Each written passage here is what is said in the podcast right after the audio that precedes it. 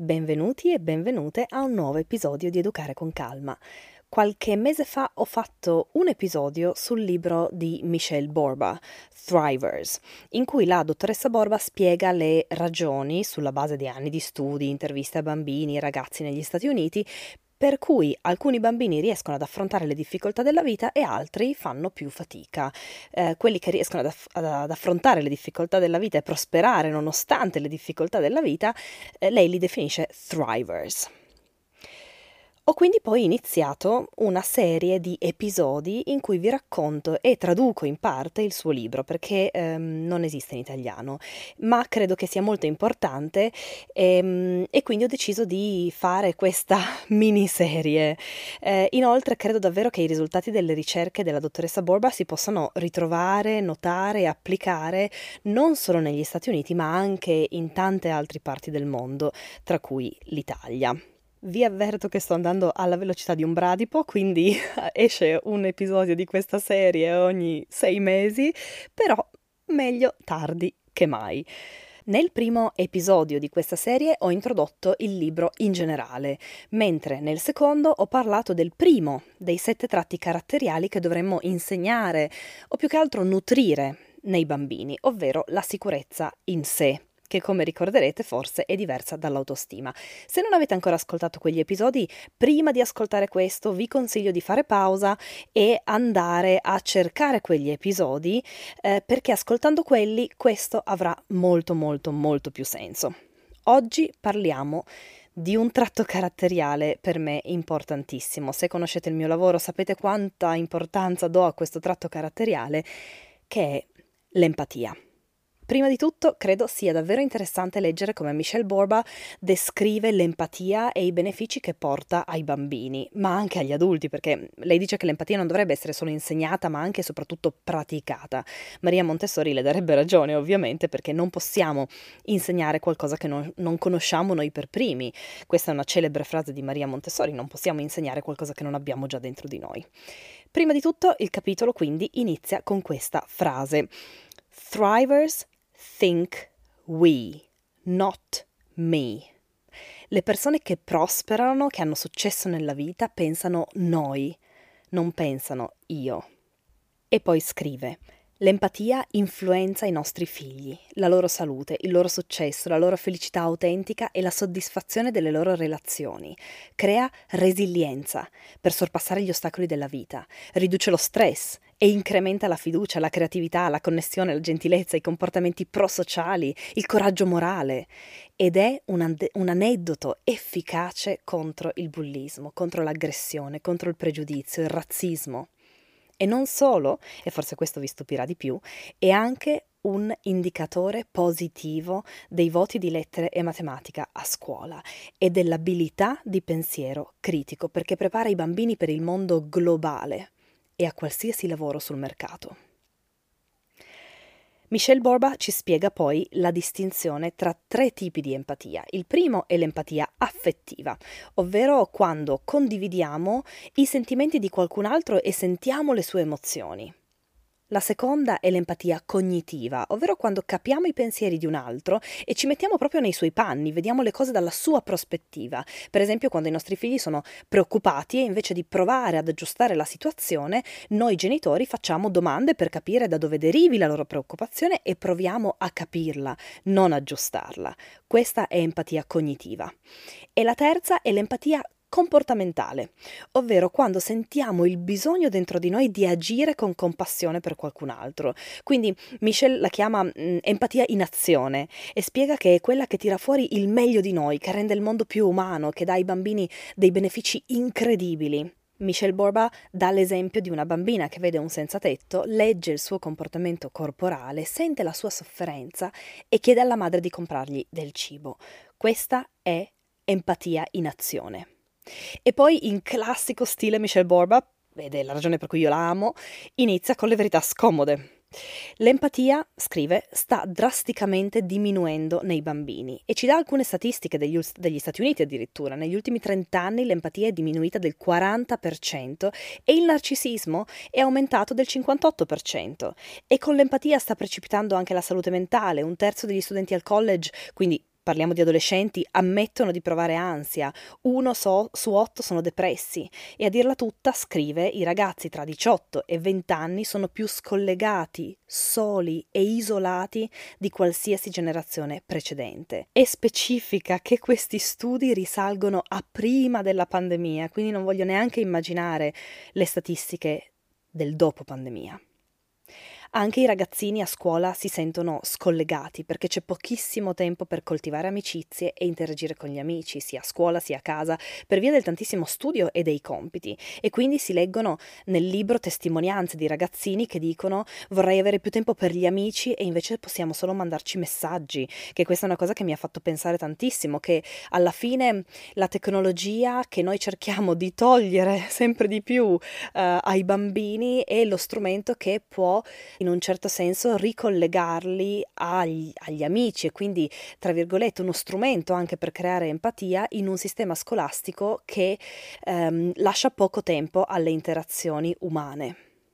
Oppure un'altra frase, mi sento sopraffatto dal continuo fare, non ho tempo di essere. A me ciò che ha colpito di più di queste ricerche è la connessione costante tra il diminuire dei livelli di empatia e l'aumentare dello stress, proprio in questa direzione, ovvero che quando diminuisce l'empatia lo stress aumenta. Ma la buona notizia è che l'empatia, al contrario di quello che pensano molti genitori, è un tratto caratteriale che si può insegnare. È come un muscolo, più lo usi, più diventa forte. Certo, geneticamente parlando ci sono bambini e ragazzini che sono più o meno predisposti all'empatia, ma in realtà gli studi di Michelle Borba portano a vedere che la genetica gioca un ruolo molto inferiore. Solo un 10% delle capacità delle persone di empatizzare sono dovute ai geni, che significa che il modo in cui cresciamo i nostri figli, che ve lo dico a fare, ha un effetto fondamentale sul loro livello di empatia. Poi Borba parla anche della differenza tra maschi e femmine, perché il classico messaggio i maschi non piangono è ancora troppo presente in tante culture. Io l'ho sentito dire spesso anche in Italia e io in Italia non ci passo molto tempo, questo la dice lunga. E ovviamente quindi insegnare che alcune emozioni e reazioni non sono valide contribuisce a diminuire i livelli di empatia. Ma non voglio soffermarmi troppo su questo, volevo proprio solo darvi una carrellata generale delle informazioni che lei dà eh, proprio per introdurre il capitolo. Invece trovo molto interessante soffermarmi sui perché i livelli di empatia stiano diminuendo. 1. La estrema competizione a scuola che si riflette sul modo in cui siamo nella vita da adulti, perché anche noi siamo andati a scuola in questo ambiente estremamente competitivo e siamo noi gli adulti di oggi, quindi basta che ci guardiamo intorno e basta che sentiamo le nostre interazioni per capire quanta competizione c'è nella nostra vita e ovviamente si riflette anche sul modo in cui educhiamo i bambini a casa. Ho parlato della competizione a scuola nell'episodio 99 del podcast che vi invito ad ascoltare, sapete che è un tema che sta, mi sta molto a cuore e mm, Michelle Borba dice proprio che viviamo in un mondo ipercompetitivo che incrementa la mentalità dell'io invece che del noi. La competitività e la comparazione a scuola, che sono continue, incrementano la mentalità del io sono meglio di te, che a sua volta nutre l'egocentrismo, aumenta la solitudine, crea vuoto emotivo. Queste sono le sue parole. E nel libro Michelle Borba cita anche le parole di Alfie Kohn, che è un educatore psicologo, psichiatra, insomma, che io apprezzo all'infinito, chi ha i miei corsi lo sa, e dice: I bambini che imparano cooperando, collaborando, al contrario di quelli che imparano competendo o individualmente, imparano meglio, sono più sicuri di sé e vanno più d'accordo gli uni con gli altri. Il messaggio che Michelle Borba tr- trasmette è che passare da una società e una scuola della competizione a una della cooperazione aumenta l'empatia e diminuisce l'egocentrismo. E di questo ci sarebbe tantissimo da parlare, ma voglio eh, limitarmi al libro e al capitolo in questione. Quindi, numero uno, la estrema competizione a scuola che appunto diminuisce i livelli di empatia. Altra ragione per cui i livelli di empatia stanno diminuendo drasticamente è la tecnologia che riduce la connessione umana. A parte le statistiche dei ragazzini, o anzi oserei dire bambini, che posseggono un telefono e del tempo che passano sui social media, mi ha colpita leggere che nelle sue tante interviste nelle scuole, oltre metà dei bambini e ragazzini con cui Michelle ha parlato ammette che spesso i dispositivi li distraggono dal prestare attenzione alle persone con cui sono, che vivono la maggior parte del loro tempo online o sui loro dispositivi invece di creare relazioni umane con le persone.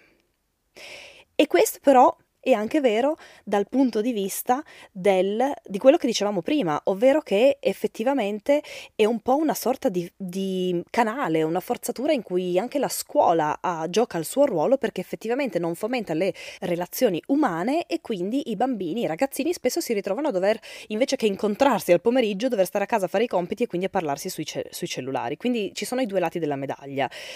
Però costante uso, questo costante uso della tecnologia ovviamente diminuisce le possibilità di coltivare empatia.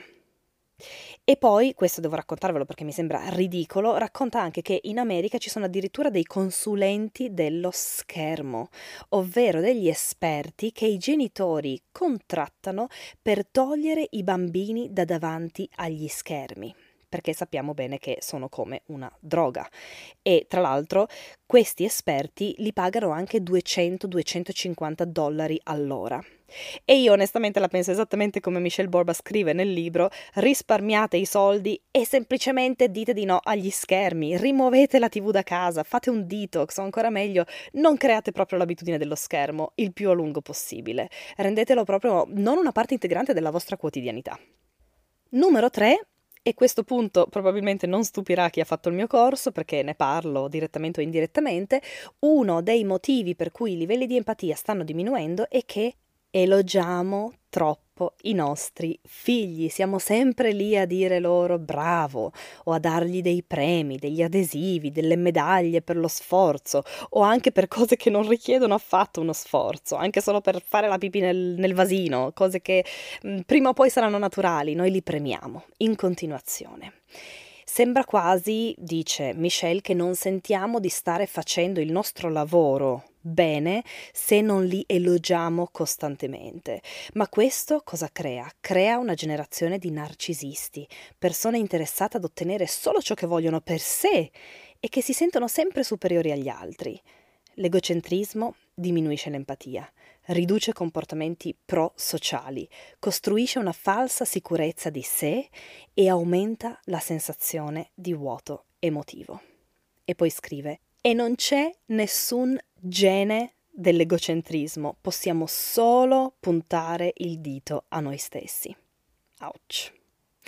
E poi ovviamente dice che certamente dobbiamo far sentire i nostri figli amati, ma non dobbiamo per forza farli sentire migliori degli altri, dobbiamo smettere di compararli agli altri prima di tutto e di amarli ed elogiarli soprattutto per i voti a scuola. E di questo, sapete, ne ho parlato anche in un uh, post su Instagram che magari vi lascio nelle note dell'episodio, perché credo che il problema del voto a scuola o del giudizio, della valutazione, anche se non c'è il numero a scuola, davvero piano piano mh, renda intrinseca questa sensazione che il mio valore di individuo viene riflesso da quel voto, da quel numero, da quel giudizio. E questo è pericolosissimo e poi entra in una parte in cui parla di come possiamo insegnare l'empatia ai bambini e qui vi riporto alcune cose che mi sono piaciute. Non ve le riporto tutte perché è davvero un capitolo molto molto molto molto ricco, ma vi riporto quelle che io ho trovato più in linea con l'educazione che io promuovo.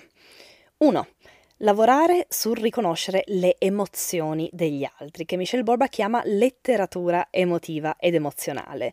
Osservare le espressioni facciali delle persone, il tono della voce, la postura, i gesti, e questo si può fare ovunque, mentre aspettiamo il bus, come facevo io spesso con Oliver ed Emily, in coda al supermercato, mentre leggiamo un libro. Um, per esempio, noi spesso facciamo questo gioco di capire come si sentono gli altri, sia osservando le persone, sia guardando le illustrazioni dei libri. Posso chiedere ai miei figli, per esempio, che cosa pensi che stia provando quella persona? Oppure mh, quella persona ti sembra felice, triste, arrabbiata e se non hanno ancora un vocabolario delle emozioni do delle, delle mh, opzioni tra cui loro possono scegliere e ognuno dice quello che pensa e il perché lo pensa, per esempio perché ha le braccia incrociate o perché sta piangendo, senza per forza avere ragione o torto. La vita è un bellissimo palcoscenico, è ricco di emozioni e secondo me è bellissimo comunicare che sono tutte valide, non è solo bellissimo, è anche molto importante. Poi un'idea che riporta che mi è molto molto piaciuta è quella del termometro delle emozioni, ovvero disegna un termometro con 5 o 6 emozioni scritte sopra e poi ogni mattina i bambini che vogliono condividere possono mettere una molletta di quelle da stendere i panni con il loro nome scritto sopra vicino a un'emozione e lei ha detto che questo ha aiutato tantissimo non solo a capire gli altri, quindi sviluppare empatia, ma anche a sentirsi più accolti, perché gli altri sanno come ti senti e possono decidere di eh, venirti incontro, di aiutarti, di darti un abbraccio anche solo e eh, si può praticare l'empatia emotiva, scrive Borba, sviluppando per esempio un vocabolario delle emozioni. Sulla Tela Shop abbiamo creato proprio per questo motivo, perché mh, mm, sapete per, quanto sia importante per me appunto eh, il concetto dell'avere il vocabolario delle emozioni, quindi saper nominare l'emozione per domarla. Eh, abbiamo proprio preparato questo gioco produttivo che si chiama Vocabolario delle emozioni e all'interno di questo gioco produttivo c'è anche un gioco dell'oca in, delle emozioni che si basa proprio sul concetto concetto del fare domande su come determinate situazioni ci hanno fatti sentire. E questo è un altro punto che Michelle Borba, ehm, un altro spunto che Michelle Borba dà per eh, praticare la letteratura emotiva. E poi mh, mm, dice anche di condividere le nostre emozioni e di adulti e come ci sentiamo con i nostri figli, di questo abbiamo parlato tantissimo perché io non credo che si debba mettere una maschera con i propri figli, eh, ormai lo sapete, e anche fare giochi tipo quello del riconoscere le emozioni degli altri osservando le loro facce e il loro linguaggio corporale. Quindi tutto questo lavoro importantissimo sul riconoscere le emozioni degli altri è sicuramente al primo posto della lista. Poi si possono promuovere interazioni faccia a faccia e non attraverso l'uso di dispositivi. Michelle Borba scrive: La tecnologia è una delle ragioni per cui i bambini di oggi sono la generazione più sola e che mostra meno empatia e con più problemi mentali della storia. La ricerca è chiara. Le persone che passano meno tempo a guardare uno schermo e più tempo a interagire faccia a faccia sono meno sole, meno depresse e hanno meno pensieri suicida lo so, ci andiamo sul pesante, però le cose vanno dette come vanno ed è anche per questo che io adoro questo libro perché è molto diretto e dice le cose esattamente come stanno, senza peli sulle lingue. Alcune cose che eh, Michelle Borba suggerisce questo, per, per, questo, diciamo, favorire le interazioni faccia a faccia sono uno, impostare limiti tecnologici molto chiari e per chi ha figli più grandicelli anche eh, scrivere e firmare proprio un contratto, inclusi i genitori, di come usiamo i, eh, la tecnologia in casa, di come usiamo i dispositivi. Poi trovare famiglie con la stessa mentalità, con una mentalità simile, che non tirano fuori schermi quando vi trovate, che non mettono i bambini davanti all'iPad al ristorante. Poi, quando si hanno familiari lontani, eh, scegliere le videochiamate invece delle chiamate normali in modo che ci sia proprio un faccia a faccia. Ed è vero che questo è anche tempo ehm, di schermo, però eh, sicuramente tra una videochiamata e vedere la faccia della persona, questo è un tempo eh, di schermo attivo. Io lo definisco attivo invece che passivo. Passivo è quando li mettiamo davanti a un, te- a un film o un uh, cartone animato, attivo è quando effettivamente stanno interagendo eh, attraverso l'uso di questo dispositivo. E, ehm, e poi ovviamente assicurarci che i bambini abbiano eh, tempo per gli amici. E qui Michelle Borba è molto chiara, il tempo a scuola o facendo le attività extrascolastiche non conta in questa categoria, bisogna riservare tempo a sviluppare le relazioni, quindi magari togliere un'attività extra pomeridiana o extrascolastica, pomeridiana, attività pomeridiana o attività extrascolastica e mh, invece ritrovarsi al parco giochi per giocare liberamente e eh, senza, eh, tra virgolette, nessuno che ti dice come giocare, cosa fare, quando farlo, eccetera, eccetera o come dice Michelle Borba, quando si è rilassati e si può essere se stessi. non in un ambiente competitivo. Poi numero 3, ascoltare attivamente, che è quello che io chiamo ascolta non per rispondere, ma per capire quello che l'altra persona ti sta dicendo. Questo non garantisce che sviluppi l'empatia, però aiuta moltissimo. E un suggerimento che mi è piaciuto molto per insegnare ai bambini ad ascoltare attivamente è quello di suggerire loro di guardare il colore degli occhi delle persone, in modo da assicurarsi che li stiamo guardando negli occhi quando parlano e quindi li stiamo ascoltando, stiamo dicendo loro ti sto ascoltando. E per rimanere concentrati sulla conversazione, eh, un altro suggerimento che dà, ma è questo veramente è, funziona anche per gli adulti, forse più per gli adulti dovrebbe essere che per i bambini, è riassumerla. Per esempio dicendo, ah, quindi hai detto che, oppure ho capito che, e poi magari anche pensare a una cosa che si ha in comune e poi dirla quando la persona ha finito di parlare. Per esempio, entrambi pensiamo che... E davvero, lo ripeto, questi sono suggerimenti che dovrebbero secondo me mettere in pratica già da oggi gli adulti, quindi se mi state ascoltando in questo momento vi do dei compiti per la settimana, proviamo tutti insieme e mi includo perché effettivamente il guardare negli occhi una persona quando parla um, è uh, un, um, un, qualcosa che io faccio automaticamente, ma mi sono resa conto che invece quando parlo io tendo a distogliere lo sguardo dalla persona e a guardarmi intorno, quindi sto cercando di lavorare attivamente sul continuare a concentrarmi sulla faccia della persona anche quando sto parlando. E non è semplice, però um, eh, piano piano secondo me davvero possiamo fare fare dei grandi, grandi eh, miglioramenti continuando a praticare e poi ovviamente più lo impariamo noi più possiamo trasmetterlo ai nostri figli perché noi siamo il loro modello di comunicazione.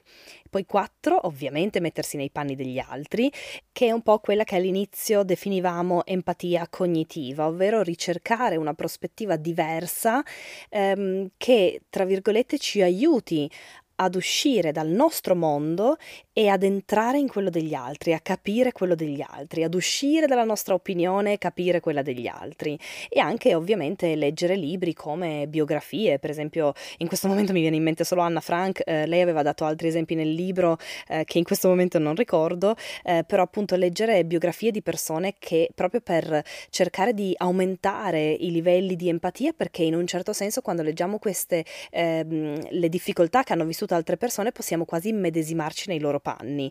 Ehm, tra l'altro, non so se sapete, ma su mm, le, E la nonna che parla ci sono tantissimi audiolibri proprio di ehm, biografie di, persone, di personaggi famosi. Uno che mi ricordo specialmente è quello della Lego che racconta un po' le peripezie di come è nata la Lego, di, quanto, di quando sia stato per esempio ehm, all'inizio due volte mi sembra o tre, non mi ricordo, c'è stato un grande incendio che ha bruciato tutta la produzione perché all'inizio la Lego era un'azienda di, le- di giocattoli di legno, quindi insomma questo mm, io ricordo che a Oliver ed Emily aveva impattato moltissimo. Ecco, questo fa parte del provare a mettersi nei panni degli altri, ma anche vedere documentari sulla vita di persone può aiutare ovviamente a mettersi nel, nei panni degli altri, ma se cerchiamo di ridurre gli schermi magari un audiolibro è meglio. E poi 5, ecco questa è una cosa veramente interessante, aspettarsi che i nostri figli tengano alle persone, agli animali, alle piante, all'ambiente, ovvero aspettarsi che siano loro proprio a prendersi cura delle persone, degli animali, delle piante, dell'ambiente. E per questo è importante parlare con i nostri figli di quando loro mostrano empatia, di quando non lo fanno, capire perché in quel momento non l'hanno mostrata oppure far notare loro che in, in una determinata situazione hanno mostrato empatia, quella è empatia e possiamo anche parlare delle nostre azioni, possiamo eh, parlare di come le nostre azioni azioni le nostre parole fanno sentire gli altri, eh, che azioni e parole potremmo utilizzare invece di quelle che abbiamo utilizzato e che magari hanno ferito qualcuno, eccetera, eccetera. E mh, mm, però questo questo lo aggiungo io, secondo me va fatto senza umiliarli, senza quel ecco, guarda come hai fatto sentire tuo fratello, eh, ma piuttosto come una conversazione costruttiva e matura. Nel capitolo eh, Michelle Borba in questa parte parla di esprimere la nostra delusione ai bambini, perché quello è un forte feedback per loro ed è anche un incentivo a fare meglio E io non sono molto d'accordo, nel senso, se sono d'accordo che dobbiamo aspettarci e richiedere, esigere quasi che i nostri figli si prendano la responsabilità delle loro azioni, ehm, proprio come dobbiamo aspettarcelo e richiederlo a noi stessi, ecco, però credo sia importante non usare o abusare ehm, di frasi come sono delusa, mi hai delusa, che creano dipendenza emotiva. E invece parlare di quello che è successo. Per esempio, quello che è successo non va bene, quindi possiamo esprimere uno, un'opinione forte, quello che è successo non va bene, so che lo sai e so che sei una persona gentile. Questo esprime fiducia, crea consapevolezza nel bambino, così che possa riconoscere le sue azioni ed emozioni difficili, ma non li fa stare peggio, perché fare stare peggio qualcuno non lo fa comportare meglio. E quando ricorriamo all'umiliazione, tra virgolette, è perché secondo me non abbiamo altre opzioni e non sappiamo davvero insegnare. Quindi ecco, questo ci tenevo a dirlo perché è forse una delle pochissime parti del libro con la quale non sono d'accordo, ovvero questo esprimere la nostra delusione ai bambini. Io credo che sia molto più efficace eh, descrivere semplicemente facendo sapere loro che uno, quello che hanno fatto non va bene, due, che noi sappiamo che loro lo sanno, quindi dare fiducia e tre, dire comunque tu sei una persona gentile, io so che tu lo sai che quello che hai fatto è sbagliato. Ok, mi sono ripetuta, però volevo che fosse chiaro. E poi ultimo punto, eh, quello di mettere l'empatia in azione. Per esempio, coinvolgere i nostri bambini in progetti che possono aiutare gli altri o mostrare anche solo che noi genitori prendiamo parte in quei progetti. Non ricordo che esempi da Michelle Borba, ma può essere qualsiasi cosa che mette noi stessi a disposizione degli altri, volontariato, eh, comprare un pasto per un senza tetto, mm, chiedendoglielo ovviamente, perché anche quello è questione di rispetto, invece di andare lì e offrirgli un caffè o offrirgli un panino, magari vado lì e gli chiedo eh, posso offrirti qualcosa, andiamo insieme al supermercato, per esempio, che è una cosa che noi abbiamo fatto da poco e che secondo me è stato molto bello e la persona eh, ci ha ehm, chiesto, sapeva esattamente quello che voleva, ci ha portato in un negozio e le abbiamo comprato cena.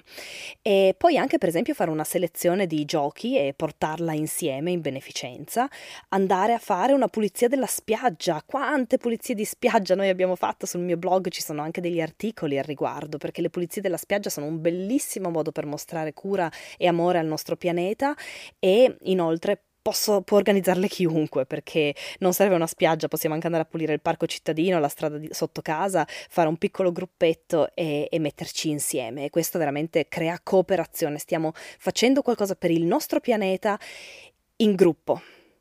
E poi eh, magari, che ne so, anche preparare dei biscotti da portare alla casa di cura, eccetera, eccetera, eccetera. E ovviamente parlarne, parlare di come pensiamo che le nostre azioni facciano sentire gli altri, come dicevamo prima, e anche, come ho detto in tantissimi episodi del podcast, dico nel mio corso, eccetera, eccetera, capire come prenderci cura degli altri quando qualcuno soffre o quando lo feriamo con le nostre azioni. E per questo, per esempio, mm, il concetto del tavolo della pace può essere molto utile, nel, soprattutto nella risoluzione dei conflitti tra fratelli, perché questo capire come prenderci cura degli altri quando lo abbiamo ferito è una risoluzione dei conflitti. Un, mm, c'è un conflitto tra due fratelli, fratello o sorella, e possiamo davvero metterci a loro disposizione come mediatori invece che giudici e di tutto questo ve ne parlo nel blog, eh, ve ne parlo sia in un episodio del podcast su conflitti tra fratelli, ma non ricordo il numero, e anche nel um, post sul blog che si intitola proprio Il tavolo della pace. E basta chiudo con una parte del libro che mi è piaciuta moltissimo e che quindi vi ho tradotto e ehm, perché potrei andare avanti all'infinito, per questo mi sono data un tempo e ho deciso che, um, di darvi tutti questi spunti e sperare che possano piantare dei semini nella vostra testa e quindi adesso vi leggo quest'ultima parte e poi vi saluto e affido queste parole a voi, alla vostra mente, al vostro cuore. Il rivoluzionario studio quarantennale di Amy Werner, che ha seguito 398 infanti nati sull'isola hawaiana di Kauai, ha detto che nonostante una, un grande numero abbia dovuto affrontare notevoli avversità, abuso, alcolismo dei genitori, povertà, morte, un terzo ha prosperato perché ha imparato i fattori protettivi come il pensiero critico, l'empatia, la cooperazione, la speranza, l'autocontrollo, la perseveranza e la risoluzione dei problemi. Ma l'abilità più importante per affrontare le avversità è stata la mentalità del io supererò, che gli ha trasmesso un adulto con la sua empatia e mostrandogli fiducia. L'empatia può essere un salvagente. Quando si tratta di empatia, noi genitori siamo gli insegnanti più influenti e anche i primi. E gli studi e la scienza ci dicono in ogni modo che la singola cosa in comune che hanno i bambini che prosperano e hanno successo nella vita nonostante le avversità è un adulto equilibrato e con grande empatia che manda loro un messaggio. Sono qui per te. Ce la puoi fare. Solo noi possiamo decidere di essere quell'adulto. E questo a me ha colpito tantissimo proprio perché è un adulto. A volte la differenza la fa un adulto. E vi saluto raccontandovi un gioco di cui Michelle Borba scrive nel libro e che serve per aiutare i bambini a fare amicizia. E mi ha fatto sorridere perché è esattamente lo stesso gioco, lo stesso procedimento che io ho insegnato a Oliver ed Emily e che li ha aiutati a fare amicizie nuove in ogni parte del mondo dove uh, siamo stati e dove ancora oggi ci troviamo. Lei lo chiama Connetti 4 e consiste nel 1 guardare la persona negli occhi, il potenziale amico negli occhi. 2. Sorridi. 3. Di ciao. E 4. Fai una domanda. Come ti chiami? O di dove sei? Per noi questo gioco funziona alla grande. Oliver ed Emily lo, l'hanno provato e comprovato decine, forse centinaia di volte. E mm, quindi volevo regalarvelo perché credo che sia veramente un bellissimo strumento per sviluppare empatia e anche per um, far capire in un certo senso ai nostri bambini che qualsiasi persona e letteralmente a quattro piccoli, minuscoli gesti, dettagli dal diventare un potenziale amico, dal diventare un nostro amico. E questo secondo me è un messaggio potente che aiuta davvero a guardare le persone in un altro modo, sotto una luce nuova e con molto rispetto e tolleranza ed empatia. Non mi rimane che salutarvi.